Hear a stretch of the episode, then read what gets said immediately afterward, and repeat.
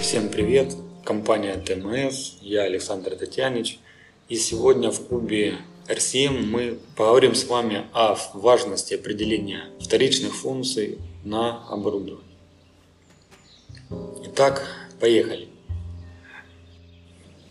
На наших курсах часто случается, что специалисты служб технического обслуживания и инженера по надежности испытывают определенные сложности в ходе определения основных функций и второстепенных.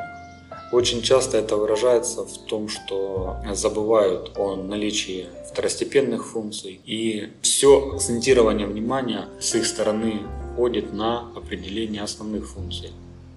Основные функции в рамках философии RCM – это те, ради чего мы приобрели тот или иной агрегат, то или иное оборудование. То есть та основная причина, ради чего мы приобрели тот или иной актив. Мобильный телефон мы берем для того, чтобы звонить. Подъемный кран мы берем для того, чтобы перевозить груз. Конвейер мы берем для того, чтобы транспортировать определенный материал из пункта А в пункт Б.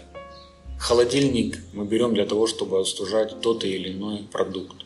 И таким образом именно и формируется основная функция из основного назначения того или иного актива. При этом зачастую основных функций одна, две, максимум три. Но наряду с функциями основными есть еще ряд второстепенных функций не основные. Здесь-то как раз и кроется вся опасность.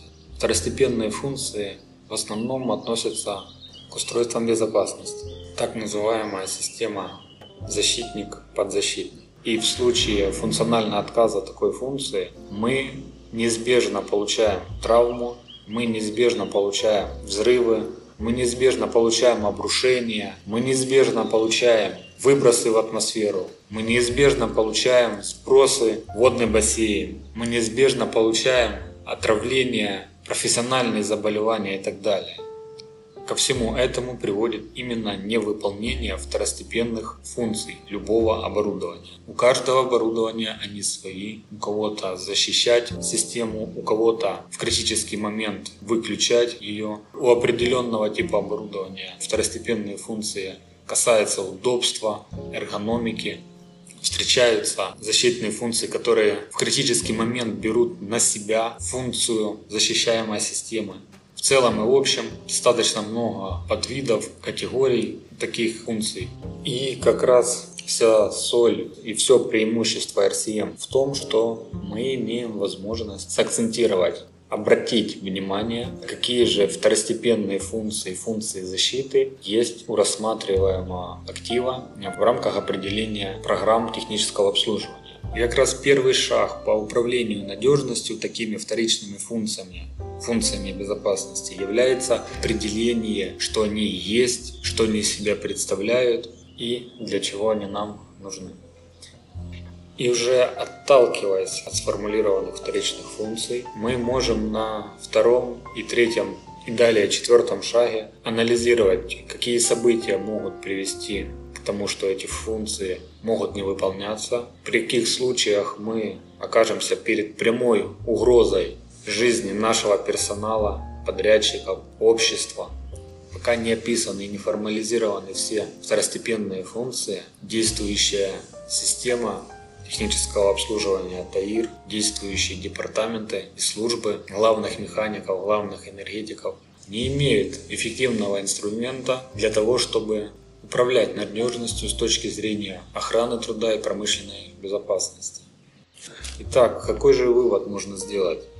Ну, прежде всего, это то, что второстепенные функции нуждаются в программах технического обслуживания не меньше, чем основные функции.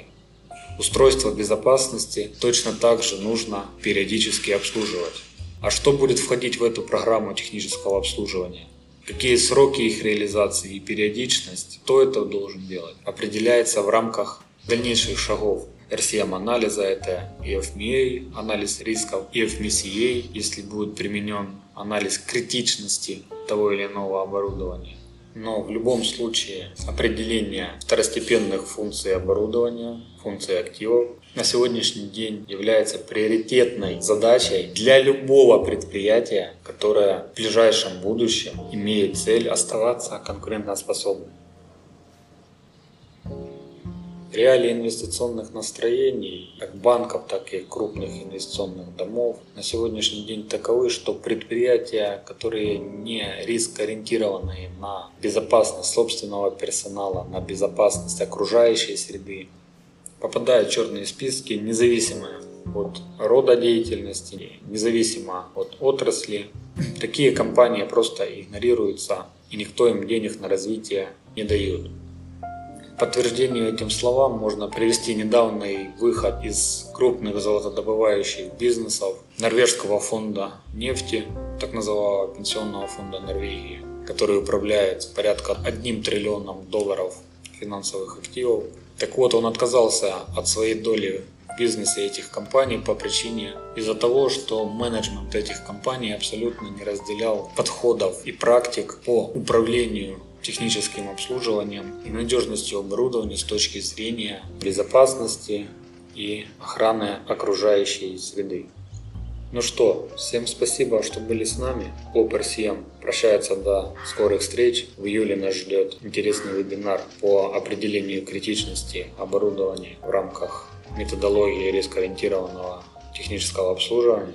Следите за анонсами в нашей группе в Фейсбуке и боритесь с потерями в системе ТАИР вместе с нами. Всем спасибо, всем пока.